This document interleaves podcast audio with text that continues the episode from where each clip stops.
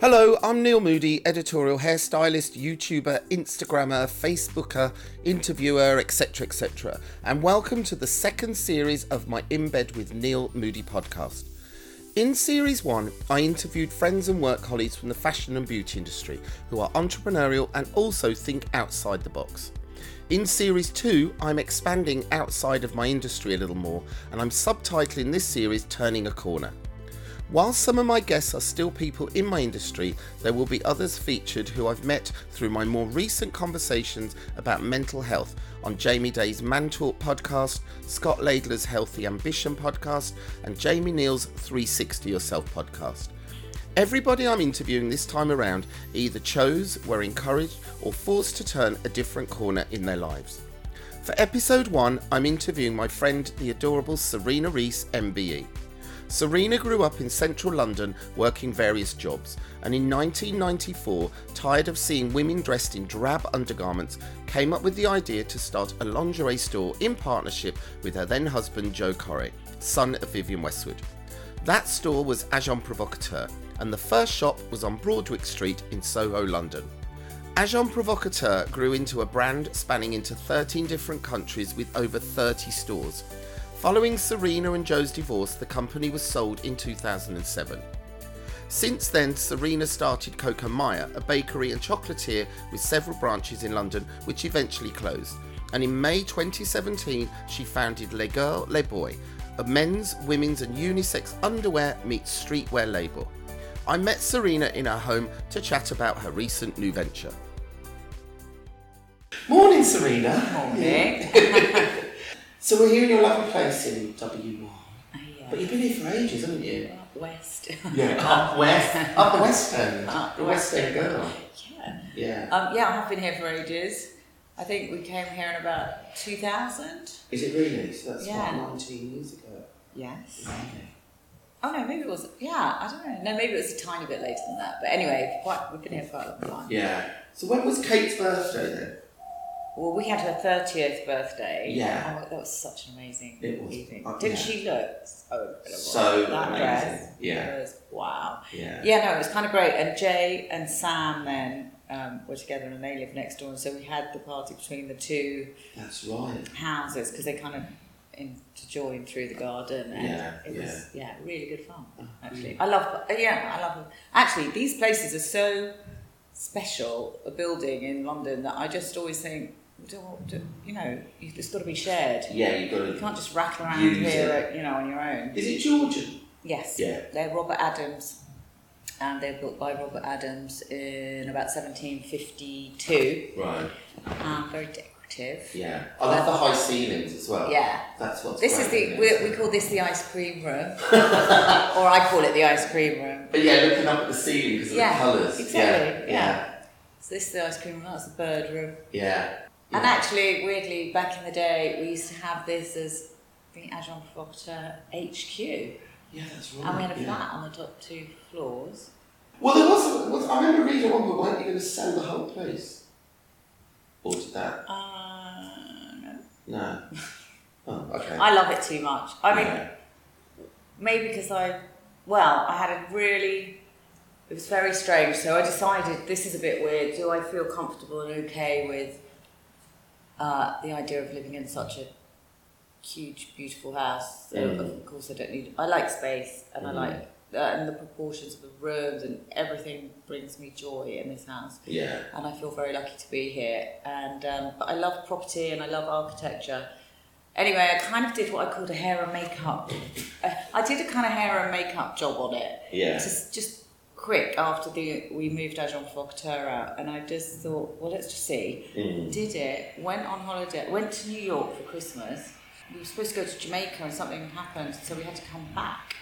Went to bed. Woke up at five a.m. in the morning, and Cora's going, "Mummy, mummy, mummy, there's water gushing through. It's like a river in my bedroom." I'm like, Yeah. What?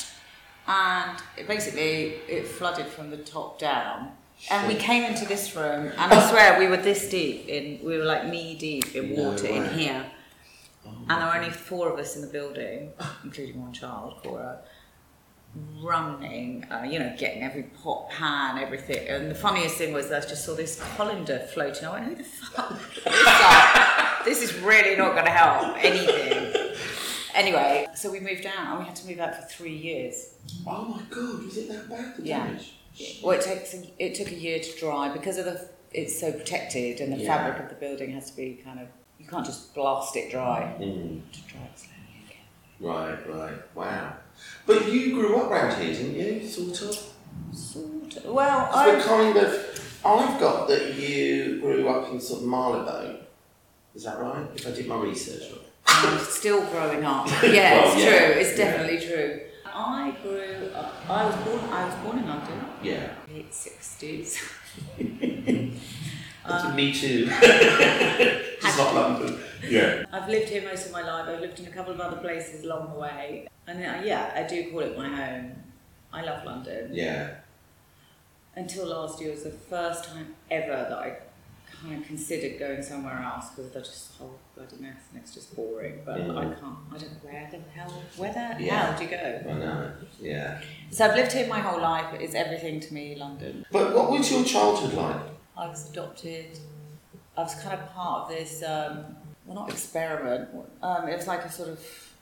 You know, they had a sort of social study and they decided that they were going to see what happens with interracial adoption and whether it worked or not. Oh, right. Mm. Yeah. And it totally worked for us. It was great, and no one had issues really. But I remember we used to have to go to sometimes to these sort of meet all the other people, and they Yeah. ask you questions. And So where were your natural parents from then? Kashmir. Right. And weirdly, I found out not so long ago that my real mother worked round the corner Oh wow. at this, and I go past the building every day. Wow. Was that weird finding that out? Oh, it was No, just just- kind of funny. Funny. Yeah. Did you do a who do you think you are? No, no, that would be kind of fun. That would be kind of fun. No, and I, my parents, my mum's a, Lon- a Londoner. She's Yeah. from South London. Mm. She met my dad, who's from Wales. They went. They both. They both kind of. They went to Cambridge. They got. Mm. They're super bright and clever, and um, they both got scholarships and went there and met each other and fell in love and and got married and then couldn't have children and they adopted me, which Mm. is lucky for me, really. Yeah. Amazing. Yeah, it's good. just proof that adoption can be amazing. Yeah, it as well totally can because work. there's, sort- there's, I always feel with adoption there can be sort of weird, I don't know, feelings around it sometimes, can't there? I think because the fact because of how I, I definitely looked like different. I was, Yeah. they were you know, and I think from an early age, you know, my parents were amazing. They it, they made me feel s- like I was special. Mm. Um, they were kind of smart the way they approached it.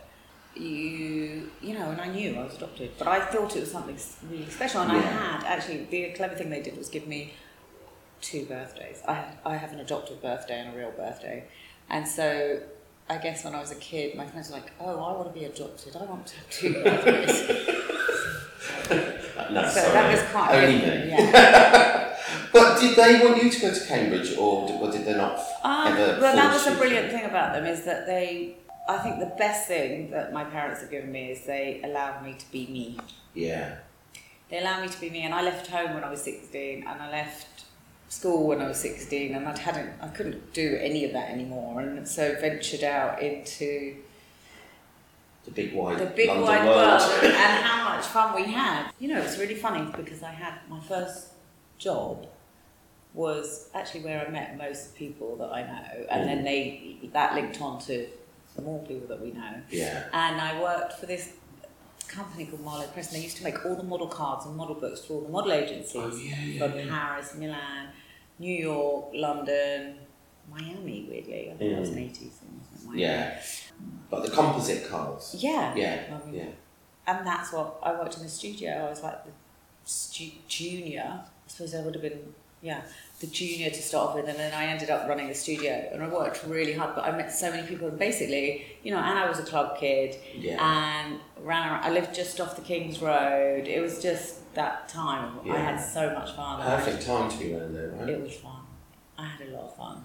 Because I, I also read that you worked at your mum's gallery when you were really little. Oh, that's round the corner. Yeah. That's maybe what the thing was. Yeah. Yeah, no, my mom, my uh, one of my godfathers I've got two really fabulous godfathers, um, both gay, both wow.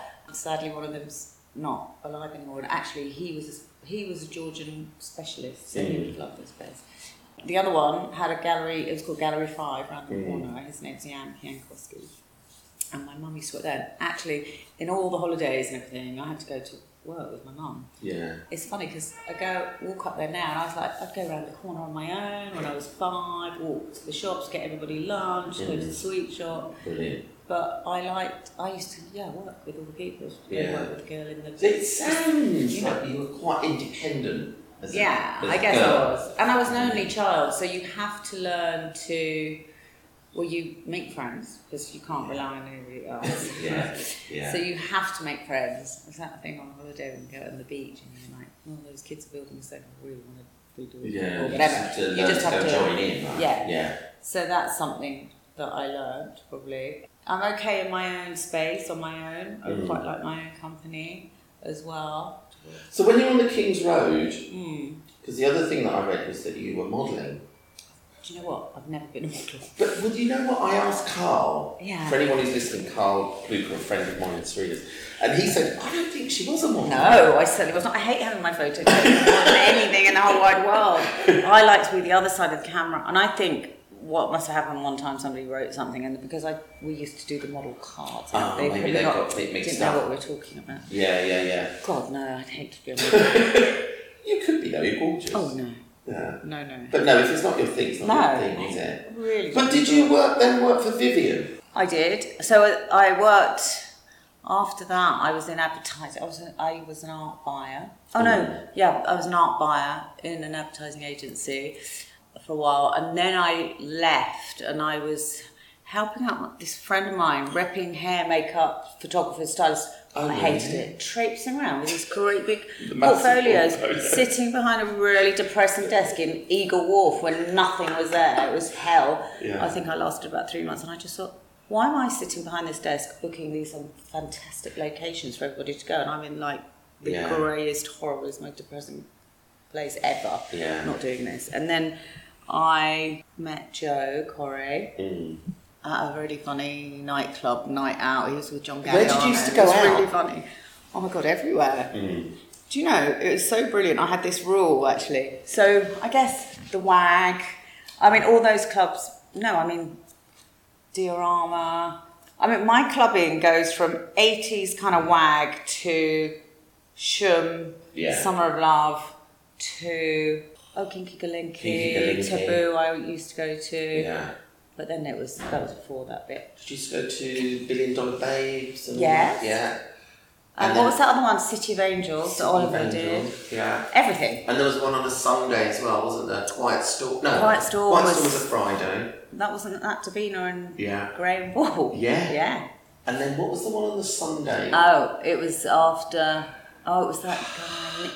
That Uh, was- Palace used to be on the That's door. right. Yeah. On, uh, Palace Citron. Palace Citron with freckles. Yeah. Solaris. Solaris. Yeah.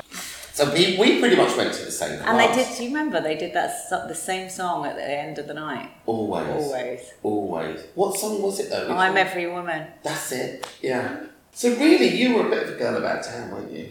Yeah. But in a, you know, just having You know, fun. I had a lot of fun. I had so much fun. And basically, because I didn't go to university, that's the thing, because I didn't go to college or uni. That was my college or uni. And i tell you what was a really pivotal moment for me. When Sam McKnight had his 60th birthday in Tramp, Mm. I went and I was like, oh, this is kind of, oh my God, a 60th. This is the first person out of our gang that's 60. Basically, every single person was there. It was like seeing my whole life flashing before me. Yeah. Everyone that I've been clubbing with over the year, trade, Yeah. Mm. you know, all of that sort of thing. Everyone was there. Danny Rampling and D- Danny and Jenny Rampling, from Rampling. Shroom, they were there. People Wow. like were going, "Hi," you know, and Yeah. just all the people that you'd met over the years. And I just thought, wow, this is kind of great. You realise what a good time you've had, don't Yeah. you? Really, in situations like that. And I would never really describe myself as a club kid, but actually, I was at every single club Hmm. all the time. and I worked, I worked really, really hard. yeah. I love working, so I'm trying to, I was trying to think the other day when I very first met you, and I couldn't remember because I think it was. I think it was a Corin I think it was car. a, yeah, Corin Carl moment, wasn't it? Really. Yeah.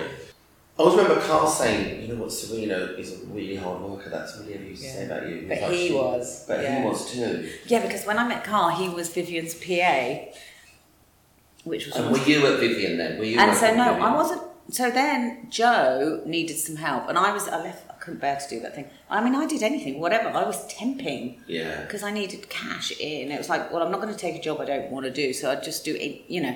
And he really needed some help over there, and I was like, okay, I'll come and help. In uh, At Westwood. Westwood, yeah. and it was quite a crazy time. It was Okay. fun. And we, I mean, God, Carl. Was that the and I- one on the King's Road, or do you mean in the Uh-huh. it wasn't in the offices? shop. It was in the offices. right. in Battersea, and I just kind of ended up helping them out. I'd never worked in a shop in my life. And Joe said, "Oh, you've got to go and sort this, the shop out. Somebody needs to be there." I'm like, "Okay." I got there and I was like, "Okay, so what do we do, everybody?" And Yeah. they're all like, "Not doing anything." I'm like, "Oh God, I can't do this. Come on, Yeah. let's Yeah, start." let's get. a and bit- then you know, yeah. before you know it, you're working in the press office. Then you're. I'll never forget one time actually. I think it might have been me and Carl drove the white van to Paris with a collection in it. What, and I- from London to Paris. Yeah. Oh, no, maybe. What did we do? No, we didn't. They used to drive the collection in a white van, and then we had to go get some flowers for at the end of the show, me and Carl. So we got in a white van, we were driving around, like, you know, those crazy, I don't know, like the Arc de Triomphe or Yeah. something. It was like being in a, some funny old French movie in this big white van, driving around Paris just to get some flowers. It was good fun. It was really fun. It was Yeah. a funny time. And it was that time of late 80s, early, no, 90s, early 90s. So it was Naomi and Linda. Yeah, all the and- big supers. Yeah, it was Yeah. kind of amazing. Yeah, Grand yeah. Hotel. So did you used to go to the shows? Yeah, Yeah, Um, yeah. amazing. Help with the selling, everything. It was And were you head to toe in Westwood? head to toe? I am today. You are today, actually, yeah. I am. Yeah. Yeah.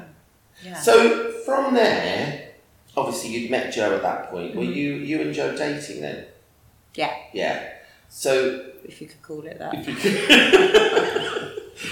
where did Agent Proctor come from? How did you then go? You two sit Oh. down and go right. Okay. Okay, so Where's the idea from? what happened was, you know, he'd been working for his mother for a long time. I think he probably wanted a way out. He got his mum's company to a place that he thought was good enough. He felt he'd taken her to the level that Yeah. we couldn't, we couldn't Couldn't do do the next anymore. bit, and also didn't want to. Yeah. And anyway, we kind of came up with this concept for this idea. It was different than actually how it ended up being. Effectively, a lifestyle store, but lifestyle stores didn't really exist then, so we're talking about early 92 or something like that. Yeah. And so we're working at Westwood, doing everything, and basically that was my day job. And then my evening job, I used to research everything for this new project. And so the idea was that everything in this lifestyle store, or sort of almost like mini department store, was had a sort of underlying theme of sort of sensuality or eroticism. Or, I mean, there was going to be a restaurant which was sort of a restaurant and bar where you'd go with a date and you'd have, I don't know, it's kind of like did all this research into aphrodisiacs, you know, it's like you could, everything in there was for sale, so there'd be, I don't know, there'd be books and there'd be art and there'd be for the bedroom, Right. home as they would now call it, Yeah. Yeah. Yeah. furniture, just sort of But everything All leaning towards sexy, Sexy, in some way or yeah, another. eroticism. But then it would be things like so. I, we researched so much. I mean, I worked really, really hard. I really enjoyed it and just prepared everything so that we had every section and every section of this store was going to have what we needed. And we went to New York, Paris, everywhere, Milan. For the furniture, I mean, it- I'd have things like the S- Salvador Dali lip sofa, Yeah, or yeah, yeah. you know, so sort of an element of something that type of thing. And then also there was a section of lingerie, Yeah. underwear, and basically we were about twenty four. Nobody really, and we wanted a big space in Soho. Yeah. We needed a big space, and everyone was like, the landlords were a bit like, oh, who are these two young kids? How the hell are they going to pay this? And we were just coming out of a recession. Yeah. And we kind of got gazumped. So our first property that we found was on Lexington Street, and we got gazumped by Alan Yao. He did that uh, Wagamama. Mm. Yeah. I was furious. We didn't eat in Wagamama for a very long time. We were so pissed off. Well, disappointed, I guess. Yeah. And then we found another space again. The we landlord just wouldn't take a risk with us, and then we were just sort of really. And we'd done so much work by this point. We'd got the licenses, the bar, and da da da da. And anyway, we got it. Kind of like got we got gazumped on it, and we just said, "Sod this!" Not ha- moping around, feeling sorry for ourselves.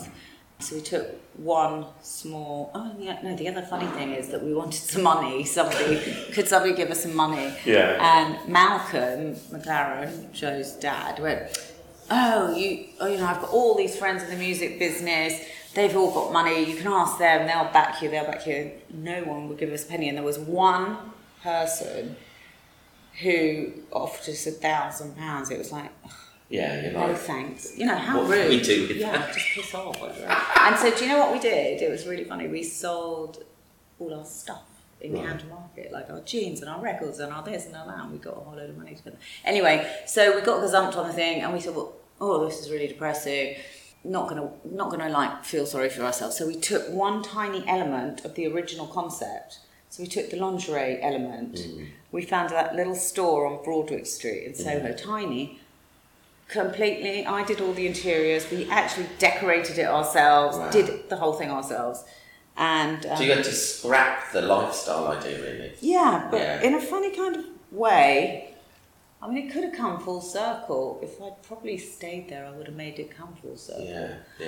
yeah, that because we makes added the sense. fragrance, we added, you Yeah. know, books, Yeah, 'cause things music. happened as it went on, da, da, da, yeah. da, yeah. It's funny because that makes sense. So I was going to say to you, why did you choose Soho? But now with the idea of what the concept was, Yeah. it makes sense from what Soho used to represent, as Yeah. in the area. Yeah. Because around then, I remember, I think, when was it? I was, had I gone freelancing? What year was it? Hang on. a minute. 94. So I'd just gone freelance. But I remember just before then, I was in Covent Garden in the salon. Yeah. Soho was only just starting to change. It was actually becoming a bit of like the gay mecca. Yeah. You know, on It was Compton amazing. Street. No, yeah, it was amazing. yeah. But there was Crazy. still loads of like prostitution going on there, Yeah, and the red little- light. the- yeah, red light stuff, wasn't there? Yeah. But yeah, now because I was going to say to you, why did you pick Soho? But now it makes more sense. And it's, it's got that energy to it. Yeah. Sometimes dark energy, Mm, yeah. It was really good fun. And it was really good fun. I don't know, there's something about that. Everybody comes in, everybody goes past. So many funny things happened in that store. Like, yeah. everyone used, because we were right near St. Martin's, everyone used to come and hang out in the shop. Mm. So, I don't know, from like Katie Graham to Stella McCartney to yeah. whoever, Giles, and they all used to come sit on the steps and hang out and Yeah. be there. And it was kind of fun. And Well, it was such a new idea, wasn't it, for London? Yeah, I think you know what it was. I think we just sort of said the i- the whole idea was sort of it, how it sort of then continued is that it was sort of saying, you know, don't be afraid of your sexuality. Own it. It's yours. You own it. It's your power, and use it how you will. Yeah. You can show it. You don't have to show it. It's you know it could be your secret power or or flaunt it if you've got it. Yeah. But I think what's really interesting looking back is that that went so, it kind of went so far, it was like you can't go any further. Mm. Yeah. And then obviously you got social media and everybody's taking all their clothes off and it's like, you know. Yeah, yeah. Went to another level so then. went to didn't a it? whole other level. but we had some, that shop was so much fun because people used to come and hang out. We, I'll never forget once we did this shoot with Naomi at, in the window. And I think I remember do you that. remember? And yeah. I, it, the whole of Soho came to a standstill because Yeah. she um, she was late, and we didn't start shooting till much later. So by the time she's like in the window taking off her Mac, yeah. it's lunchtime, full on. I mean, you couldn't have planned it better, really, Yeah. if you'd wanted to. But it was just what you know. That's just how it goes.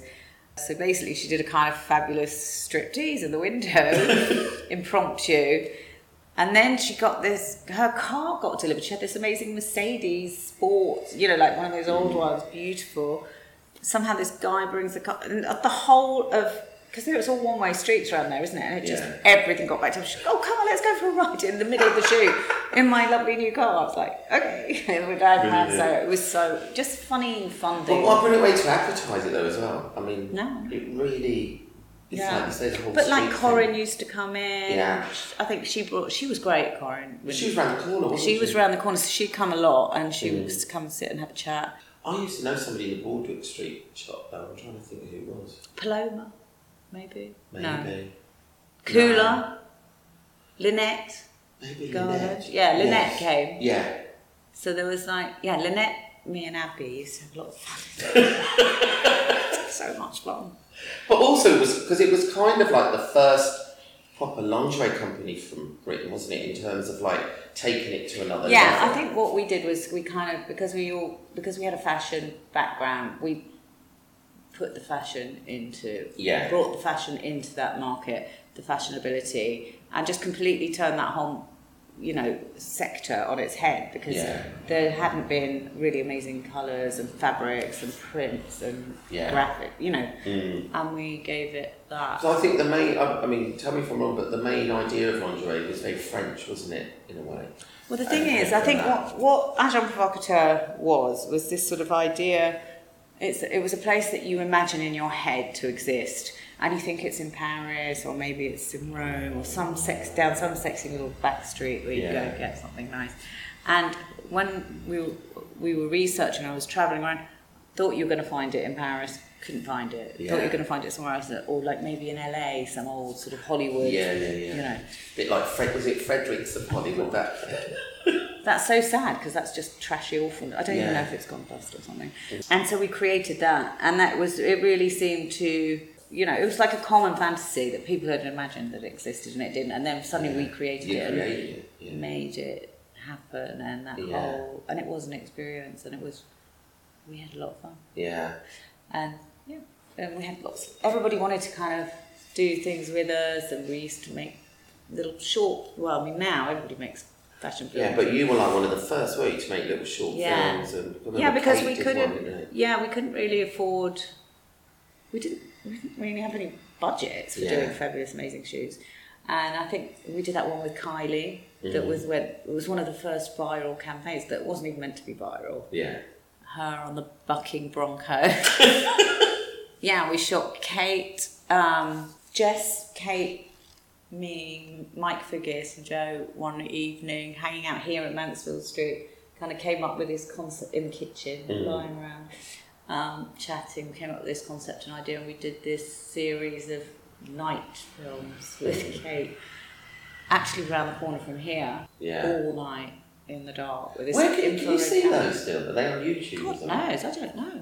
I It'd haven't- be good to know if they are, aren't they? I know. I, I remember, I remember them coming out. I remember them. Yeah, they were great. Yeah, they were quite brilliant. beautiful. The pictures were lovely, but it was hard work Yeah. all day. And so at what point did the company then expand and become.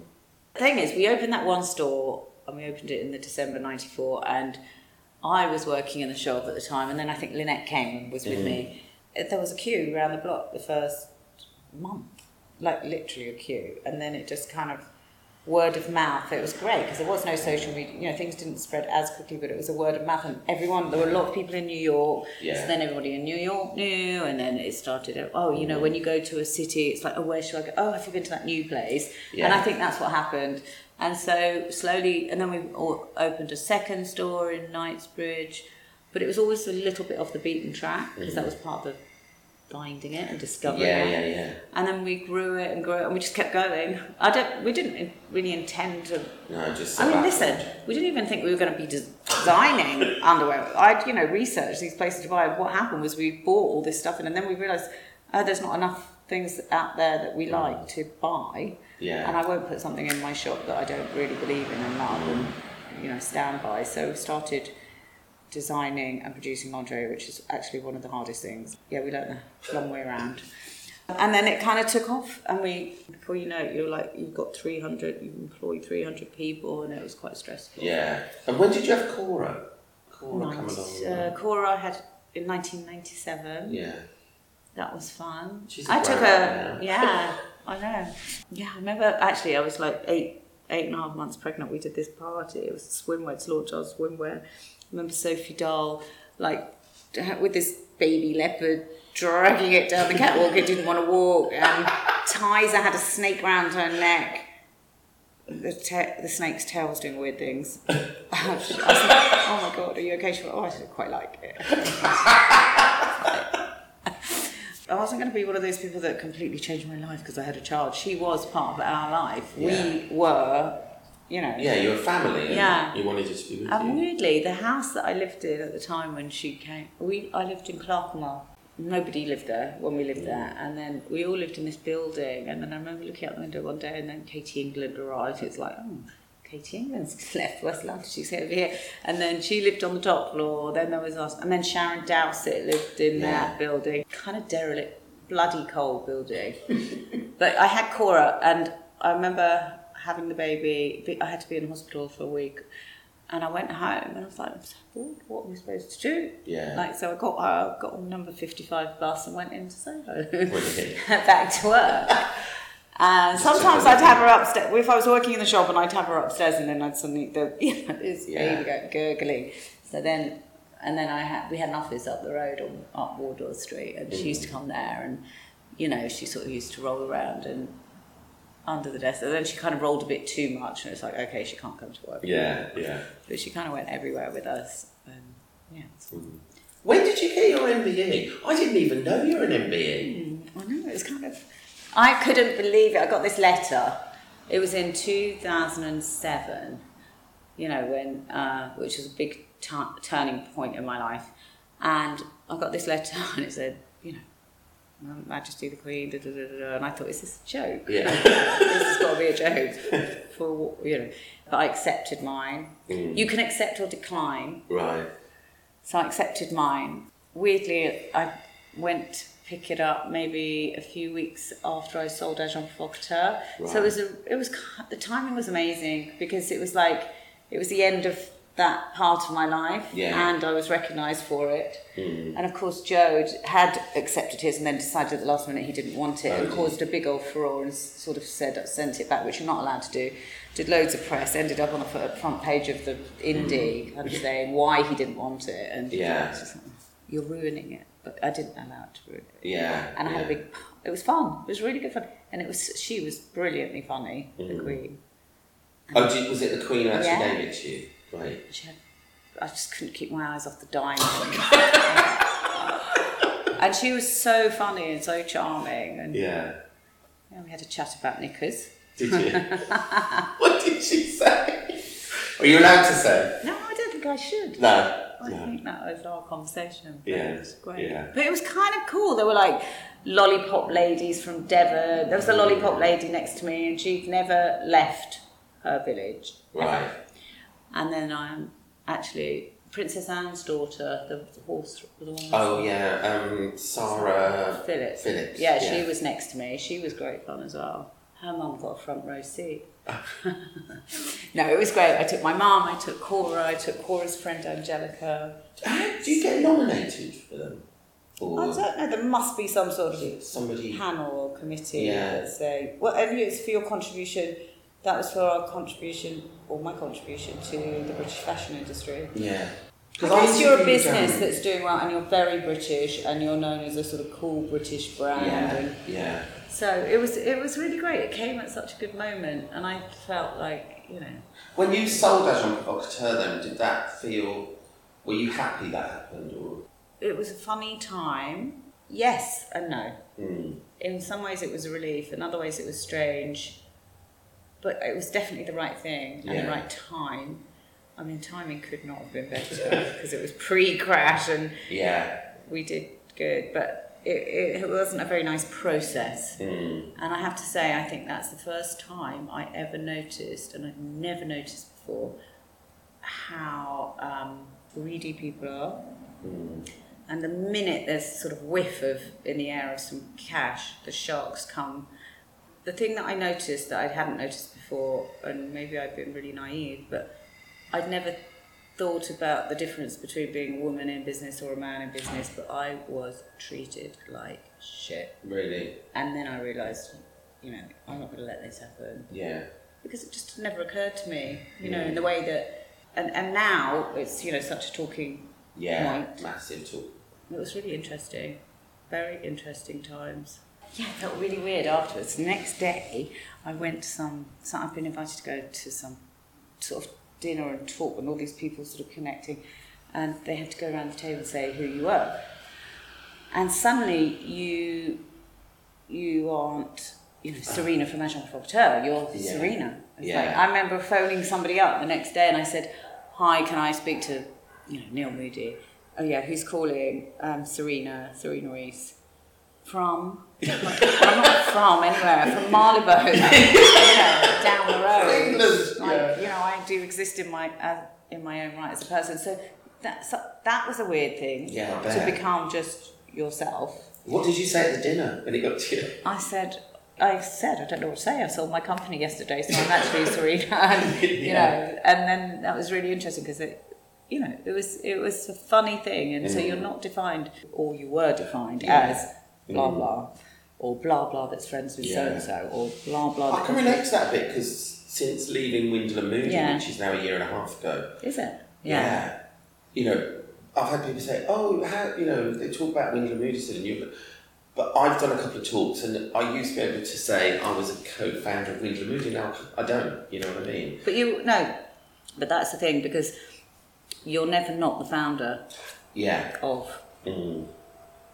Yeah. You can't, it's you true. can't not use it. You might not want to talk about that and that be the, f- at the forefront, but Yeah. that there's no taking that away. Yeah. So Yeah, that always exists, I guess, doesn't it? It's a thing. It's just you're not part of it anymore. Mm-hmm. Mm. Yeah. Yeah. But then you did. Mm-hmm. This is, and I love this because I remember going and being like, oh my god, Coco Maya. oh, Coco Maya, sorry. Kokomaya, yeah, Yeah. delicious. I uh, so after I finished. Was that a guilty pleasure? Thing? Well, do you know what? I after after the sale of Agent Proctor, I was you know I'd I had worked non-stop, probably worked seven days a week. Yeah, you know, yeah, yeah. You, holidays weren't really a big Yeah. focus. no bank over the holiday. years, you know, and I had worked my arse off since I was 16. So I took a bit of time out and, you know, I split, I got divorced from my husband. You know, I wanted to be there for my daughter. I, you know, they were treating me pretty badly. It was a tough, tough deal, but it was quite exciting at the, at the same time. And so I just took time and I realized I'd been outputting, like, kind of for so long. And I just needed to sort of, I don't know, breathe in Mm. yeah. and breathe, you know, and look and see and think. And so I had a little time just like, who am I? What am I doing? How am I going to wear next? Yeah. And then I got approached by so many people, like every major underwear brand you can possibly imagine approached me. I was like, no, I've done that. Yeah. I do that. Yeah. And, um, and then lots of different people, and I started consulting for different people. And then my friend Joel Bernstein kind of approached me and said, You've got to come do this. And I said, I can't, I'm not ready to do anything. And then I Mm. went and did it with them, and it was great. And so after that, for about 10 years, I just worked in things that I had a passion for. So food Mm. Yeah. being one of them. By the I way, mean, for kind of- anybody that's listening, Coco Maya was this really gorgeous bakery, wasn't it? Yeah, And chocolate sort of- shop. and So we had two chocolatiers, parts yeah. to it, yeah. Yeah. The most incredible chocolates and, and baked goods, and it was quite dangerous because I was always doing a tasting or meeting somebody. Let me for just tea. check that tastes all right. Yeah, I know it was good. It was. I have to say, you know, we've all worked we're in the creative industries our whole careers, Mm. and lot met a lot of crazy, difficult, and you know, some real personalities. But chefs are a whole other thing. Yeah, I have heard that. They were kind of worse than some of those Yeah. fashion monsters. So there were always quite a lot of dramas going on in the kitchen. So that was quite an eye opener. Trying to get three phase electricity and things like that to the street was also another challenge. I, you know, just. Yeah. But it was really good fun.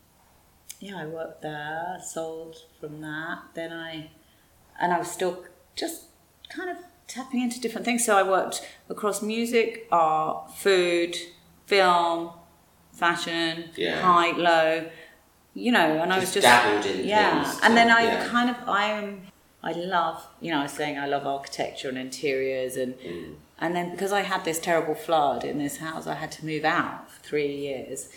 I kind of m- found a place, did that. Then somebody knocked on the door and said, "Can, I, can you know?" I want to buy your house. I said, I'm sorry, it's not for sale.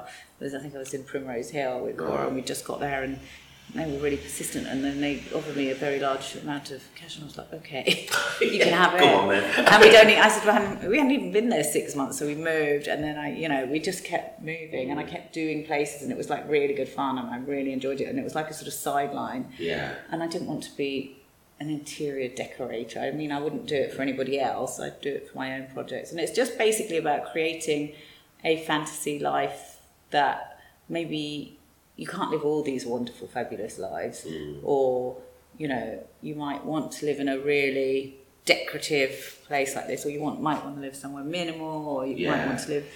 I had this apartment around the corner, and I kind of did it like kind of chic New York apartment, and I just imagine like wandering ar- up. They had this really long hallway, like you'd be wandering up the hallway with your cocktail. It was quite fab, and I made it all like that. And then I obviously did an amazing. It was really great doing this. I worked with like incredible paint, uh, incredible historian, and incre- incredible paint historian, and Yeah. you just learn so much. And it's this is kind of like it's the same as fashion, but it's about. I think what I do, it took me a very long time to understand what I do. And Yeah. my, my daughter used to say to me, Well, mum, what do you do? What can I, you know, other people's mum works here and does Yeah, that, and yeah. what are you? I'm like, What am I? I don't know. But I figured I'm it a out. yeah, I'm a mum. Yeah. But I figured out I kind of like to create experiences. That's Yeah. what I kind of do. Agent Provocateur is an experience. This place, the Kokomo, is an experience of Mm. another kind. This house is an experience. Yeah. The parties that we throw are an Yeah. experience for everybody to enjoy and to, you know. And so I suppose that's I love that. It's Mm. such a what I do. Yeah. good way of describing actually Yeah. what you do. You I'm like sure there's a better way to put it, but No, I effectively think that's that's it. perfect. Because even now, what you're doing after Coco Maya, did you just pull out of that and yeah? D- does he exist anymore? I think they sold it on Yeah, yeah. after me. So when did you start Let Girl Let Boy? Mm. so about- Mm-hmm. 2017, I think. Yeah, sort of 10 years after Agent Provocateur, yeah, really, yeah, after selling it, I mean. yeah. It's a largely gender fluid collection of intimate underwear and streetwear. Mm. With the motto of bed to street. Is that right? Sort of. Sort of. Not 100% right. Right. The other thing that happened in that period from 2007 to 2017 was, you know, I spent more time here, um, kids growing up, they were sort of teens, and there were a lot of kids that went through this household. Yeah.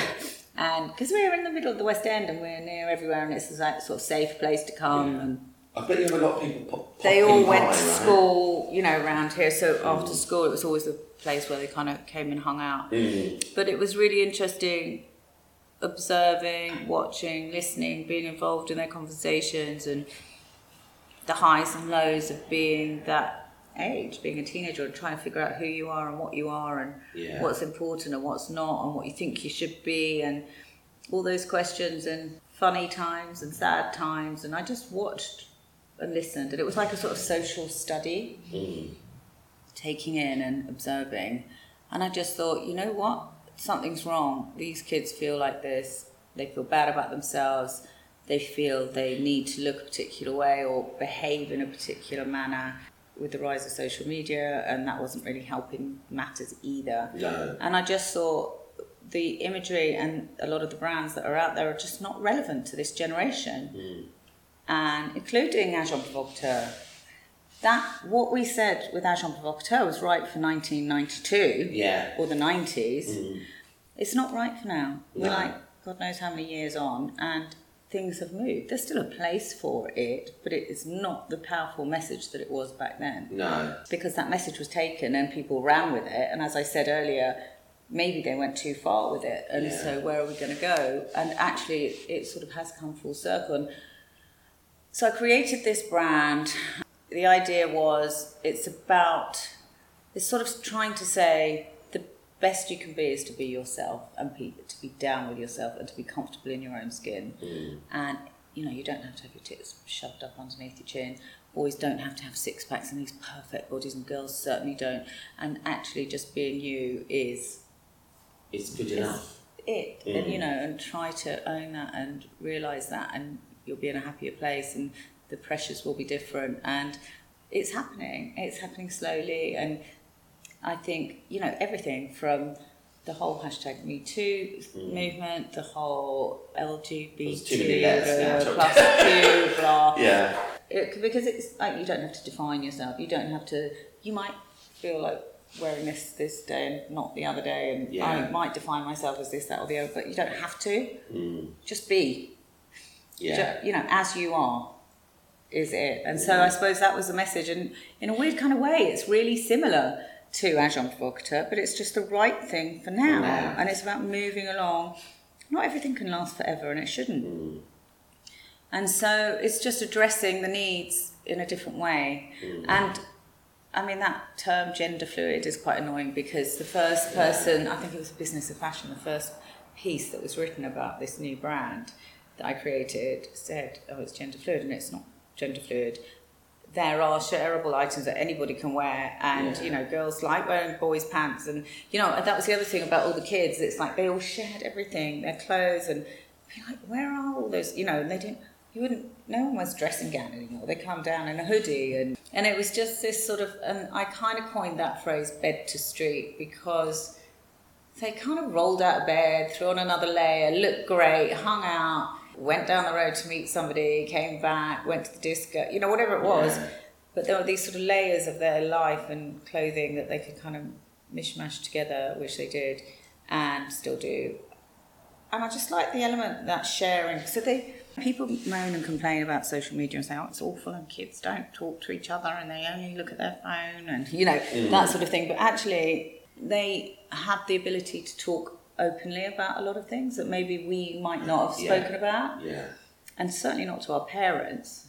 And so I learned so much from them. So I have them to thank for, for this brand. Hopefully, we don't need any more brands. We don't need any more underwear. It, but it's trying to say it, there's a message behind it. Hmm. Yeah. It's not just because I thought I was never going to make another bra or pair of underwear ever again, and here I Yeah. am back flat right in it. Well, I But- suppose that thing though, isn't it? They're right there in front of you, so you can see it all going on, yeah. and it's almost talking to you about what it is, Yeah. right? Without you even Yeah. How can I do going something out about it? looking Yeah. for it, I suppose, right? Yeah. And sort of having to really think about it. Yeah. I mean, I, I love the idea of it as a brand. I mean, I must admit, you know, you saying about gender fluid, I wrote that down because it was something that I read Mm. Yeah, about it. I actually can't bear all these different names that have been developed because I'm a bit like, you know what, it's it's weirdly, it's saying you can be whatever you want to be, but by the way, we put you in a little box, it's got a name to it. Yeah. And I thought the whole point is not being in a box. Yeah. You know? Yes. Um, I have to say though, you know what? The other day, Pride starts outside here down Right. in Portland Place. I'm in for ages. I went out into the street.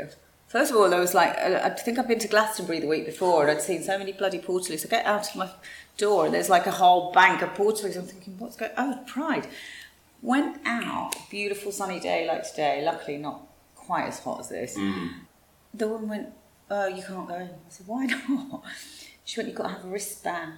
It's like a wristband to go into Pride. It's like, you have to have a wristband. Of course, I managed to squeeze through a barrier. Yeah. but um, it's never stopped me Yeah, But No. getting into a gay club. no, it's- don't tell me I need a risk. yeah. Yeah, but it's weird, isn't it? How it's.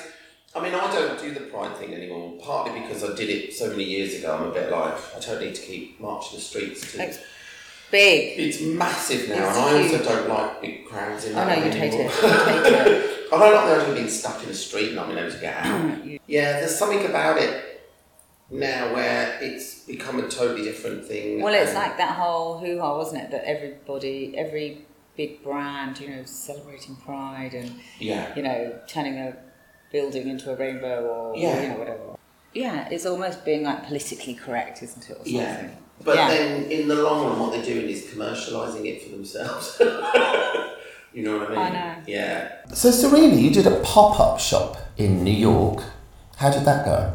Oh, that was fun. It was a very small thing. We did it inside a hotel called the Freehand. Where's that? It's kind of midtown. It's in, well, to me, it's quite a strange place that I hadn't really ever discovered, but actually it's very busy. And the really exciting thing is it's on the, um, when Gay Pride happens, Yeah. it's on the Gay Pride. Oh, uh, on the parade Oh. on bit. the parade. So actually, we did coincide with Gay Pride as well. But we opened there, and it's like a new kind of cool hangout. that it's not overpriced, so it's hotel rooms that are affordable. Some of the hotel rooms have even got bunk beds. Oh, right. It's very yeah, anything kind of goes. So it's kind of well priced accommodation. It's a place where people hang out. It's quite local to various young people in New York. So it was kind of fun because they have a kind of gift shop which we completely took over. Um, they don't have a minibar and they don't have room service there, Right. so it, it it kind of worked quite well and it's fun and they have a great restaurant there and they do events there and so there's always a sort of rolling crew of people going through that place and we Yeah. worked with a girl called Liz Olko who's really kind of cool hipster girl in New York that brings in an amazing crowd. Mm. So it was kind of fun because it's a well priced brand within a well priced hotel that's kind of, you know, talking to the same audience. So it was fun. How long was that for? I suppose that was probably about s- a month Yeah. long. Mm. But it because it incorporated Gay Pride and it was the 50 years of Gay Pride. Oh, right. And were you, so you were there during Gay Pride? Yeah. Oh, brilliant. So it was super exciting being on Yeah. the trail. We did like special Pride merch yeah. if you like, with the free hand. We did uh, workshops and recycling things and reworking your clothing and kind of got all the t-shirts and tie-dyed them and the underwear and Mm-hmm. did little workshops as well. So there were lots of things going on. Um, it was kind of easy pickup. Mm. Yeah. I mean, it brilliant. wasn't everything. It was Yeah. And I know we've talked before, obviously, about you wanting bricks and mortar, just generally, and to have a store. But you've now got this new pop up in Soho in London, haven't you, in Yeah. Lexington Street? I mean, that's super exciting, and it was something that I've been looking at and have been planning, and um, we'll continue to plan pop ups throughout next year too. Mm. But what's important to me is that it's creating that experience where people can go in and be immersed in a brand, they can touch and feel items, because buying online is fantastic and really Mm. convenient, but you don't know how that fits or how that feels or what we found more than anything is that people who have bought online and bought our product are so surprised by the quality and Mm. the fit when they actually receive it that you can't get that Can't get that touch. message across, can you? Yeah, you Mhm. can't touch and feel that and understand that Hmm. online as much as we try by photographing it in the right way and s- telling people what it's made of. It's Hmm. nothing is the same. So I think it's really important to be able to create that. Having people talking to them, having the feedback, and the kind of exciting thing for me with Soho in London is it takes me back to the 90s, early 90s, when we all used to hang out in Soho, Yeah, yeah. like with Corin and everybody Mm. over the years and to go full circle and be back there again is really quite exciting for me and I feel the energy there and I don't think that energy will ever go away from that area Mm. and not every area has that energy No. new areas have created some kind of new energy but that energy will never Mm. not be there Because AP was there, wasn't it? That's where you started that. yeah And didn't you say at the launch the other day that it's the same date? I know it was so Which random. is so random. How the hell did that happen? I do not know. It's some kind of weird, I don't know, something Mm. in the stars. And I suddenly realised, oh my God, you know, this is the same point probably, I don't know, 25 years later. Yeah, yeah. That would And be- literally round the corner as well, isn't it? And also, the funny thing was back then when we did that first store in 1994 at the beginning of December, we got it in a nanosecond. We turned it around super fast. Cut to 25 Mm. Got years your hands later. dirty. I did it again, and it's and it feels good. Yeah. You know, and I'm not too proud that I can do that again, Mm. and it still feels exciting, and it still has that energy. So I'm really, really happy to have opened there on Lexington Street Yeah. and to feel that energy again. And how long is it there for? It's there for the month of December up until the Christmas period.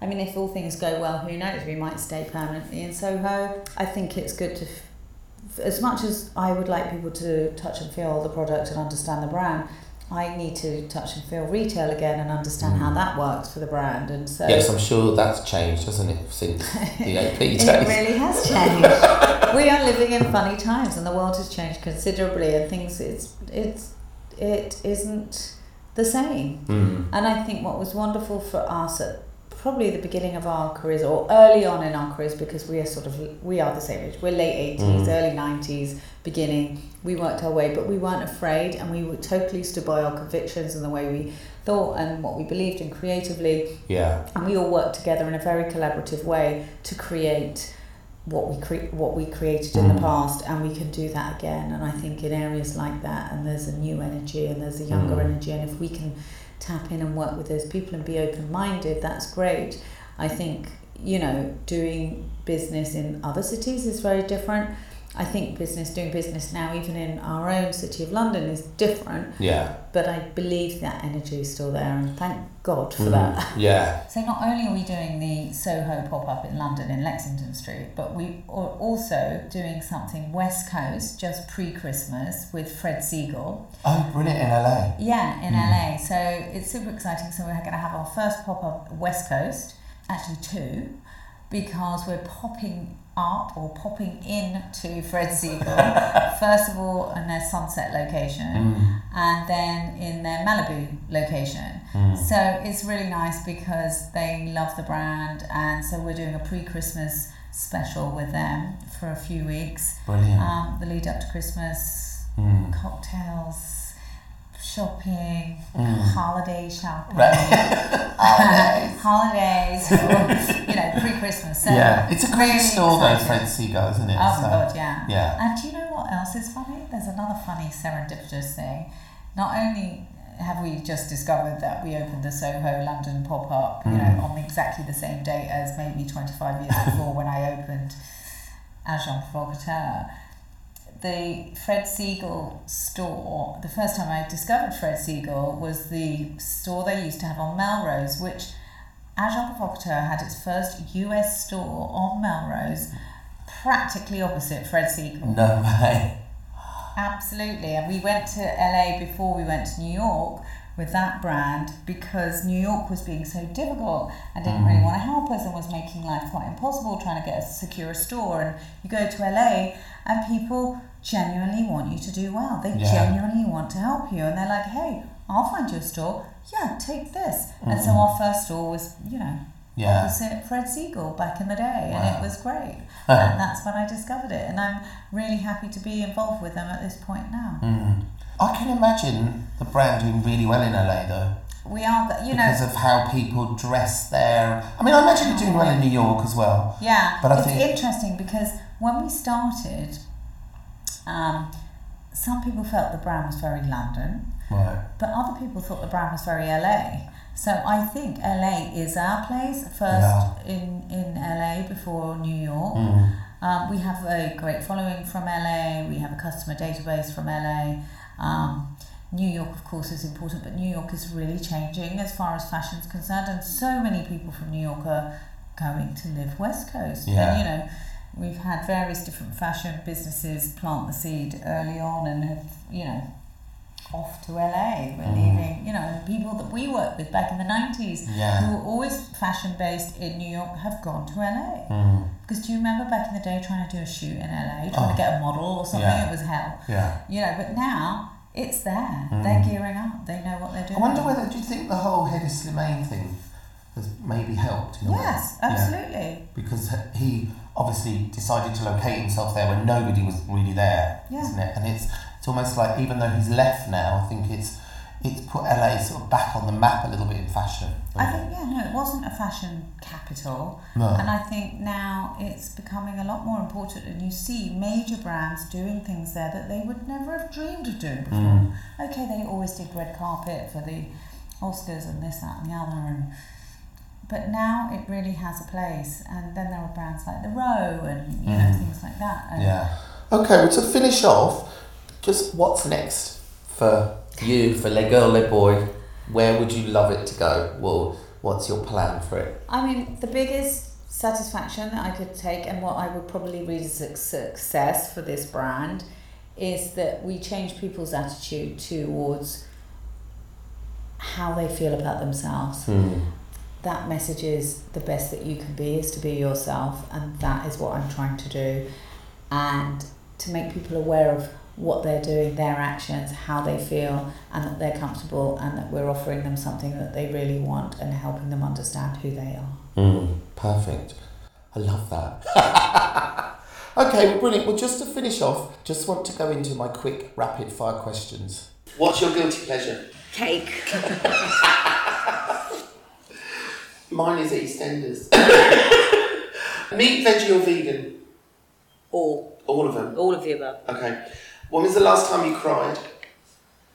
Oh, quite a long time ago. Mm. Takes a lot to make me cry. Okay. I felt like crying. No, I felt like crying. quite No, a I'm lot. sure. Yeah. She's not hard at all, by the way. She's lovely. Favorite food to eat? If I said to you, right, you can go eat anywhere you want right now, where would you go?